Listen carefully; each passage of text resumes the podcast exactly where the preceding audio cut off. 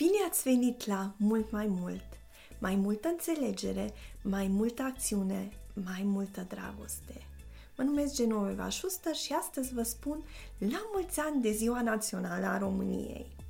Ziua Națională a României se sărbătorește la data de 1 decembrie, începând cu anul 1990, deci odată uh, după căderea comunismului. Ziua de 1 decembrie a fost proclamată ca Ziua Națională a României prin legea numărul 10 uh, din 31 iulie 1990. În data de 1 decembrie 1918, Adunarea Națională a Românilor, convocată la Alba Iulia, decreta unirea Transilvaniei cu România. Pe lângă Transilvania uh, sunt alipite regatului român și Banatul, Crișana, și Maramureș. Astfel se creează un singur stat.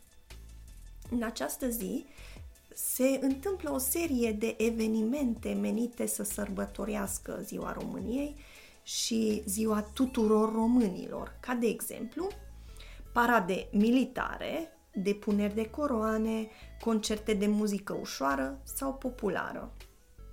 Ziua națională este o sărbătoare culinară cu produse tradiționale din belșug, iar românii se adună la un păhărel, un par cu vin, țuică fiartă și se mănâncă mici, fasole cu ciolan, dar se mai întâmplă și altceva. De 1 decembrie vedem adulți, dar mai ales copii, îmbrăcați în portul popular și se celebrează ziua națională prin diferite serbări la școală, grădiniță, alte organizații și concerte de muzică populară, cântându-se tot așa imnul național.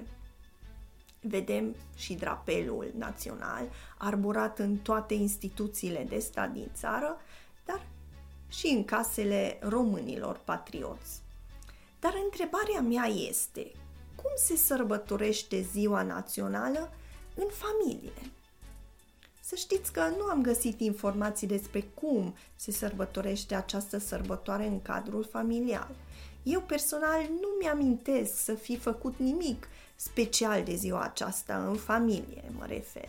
Dar nici că altcineva, vecini, cunoscuți, ar fi celebrat această sărbătoare cu ceva special în familia lor. Deci vă rog, să îmi scrieți, să comentați, să îmi spuneți voi în familia voastră aveți ceva obiceiuri specifice pentru ziua aceasta, vă rog, mergeți pe pagina noastră de Facebook, ne găsiți sub numele Fundația Solideo Gloria și spuneți-vă experiențele voastre. Postați o imagine sau spuneți-mi ce tradiție aveți voi de această sărbătoare.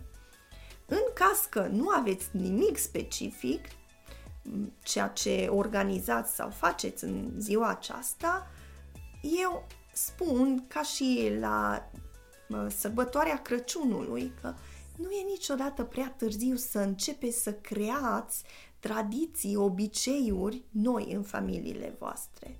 Deci câteva idei vă spun chiar acum. De exemplu, pregătiți o cină specială în familia voastră, poate chiar folosind culorile steagului nostru. Planificați o ieșire spontană cu familia voastră. Faceți o seară de jocuri, poate, în familie. Vizitați o rudă sau mergeți la bunici sau alte rude unde puteți să începeți să povestiți despre istorie, poate tații despre armată, despre strămoși chiar. Organizați un concurs în familie. Coaceți împreună o prăjitură sau ceva. Mergeți într-o excursie sau chiar în weekendul acesta prelungit puteți să organizați o mini-vacanță împreună. Și seara puteți să urmăriți un film clasic românesc. Deci v-am dat așa câteva idei pe care, din care puteți să alegeți sau să aveți voi creativitatea să vă creați voi tradiții, obiceiuri care să sărbătorească ziua aceasta um, în familia voastră. Apoi, tot așa, vă rog să-l împărtășiți cu noi să vedem printr-o imagine sau câteva rânduri ce ați făcut în ziua aceasta. Sunt recunoscătoare și privilegiată să trăiesc într-o țară în care mă pot trezi în fiecare dimineață, să-mi trăiesc viața în libertate și fericire și să mă bucur de rezultatele muncii mele, fără treama de opresiune. Pe măsură ce jonglăm cu responsabilitățile personale, cerințele profesionale și programele noastre încărcate, este atât de ușor să luăm ca de la sine înțeles darul libertății. Dar în următoarele câteva zile, mai ales că sunt zile libere, vă încurajez să reflectați la cât de norocos suntem să trăim într-o țară liberă în care ne putem exprima liberi, putem avea libertatea religioasă și nu suntem în pericol de a fi persecutați sau chiar omorâți pentru ceea ce credem sau ceea ce alegem să nu credem.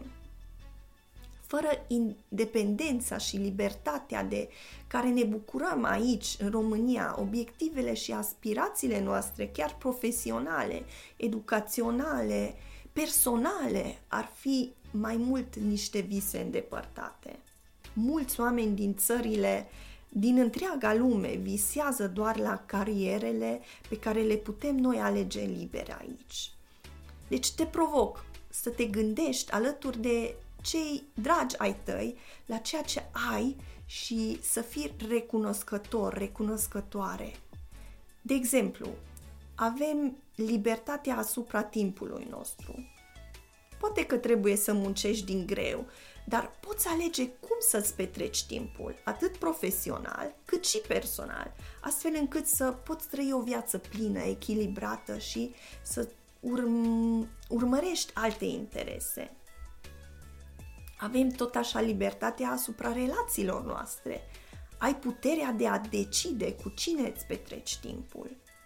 Avem libertatea de a câștiga bani dacă sunteți proprietar de afaceri sau antreprenor, nu există plafon pentru cât puteți câștiga. Cu cât lucrezi mai inteligent, cu atât poți aduce mai mulți bani acasă.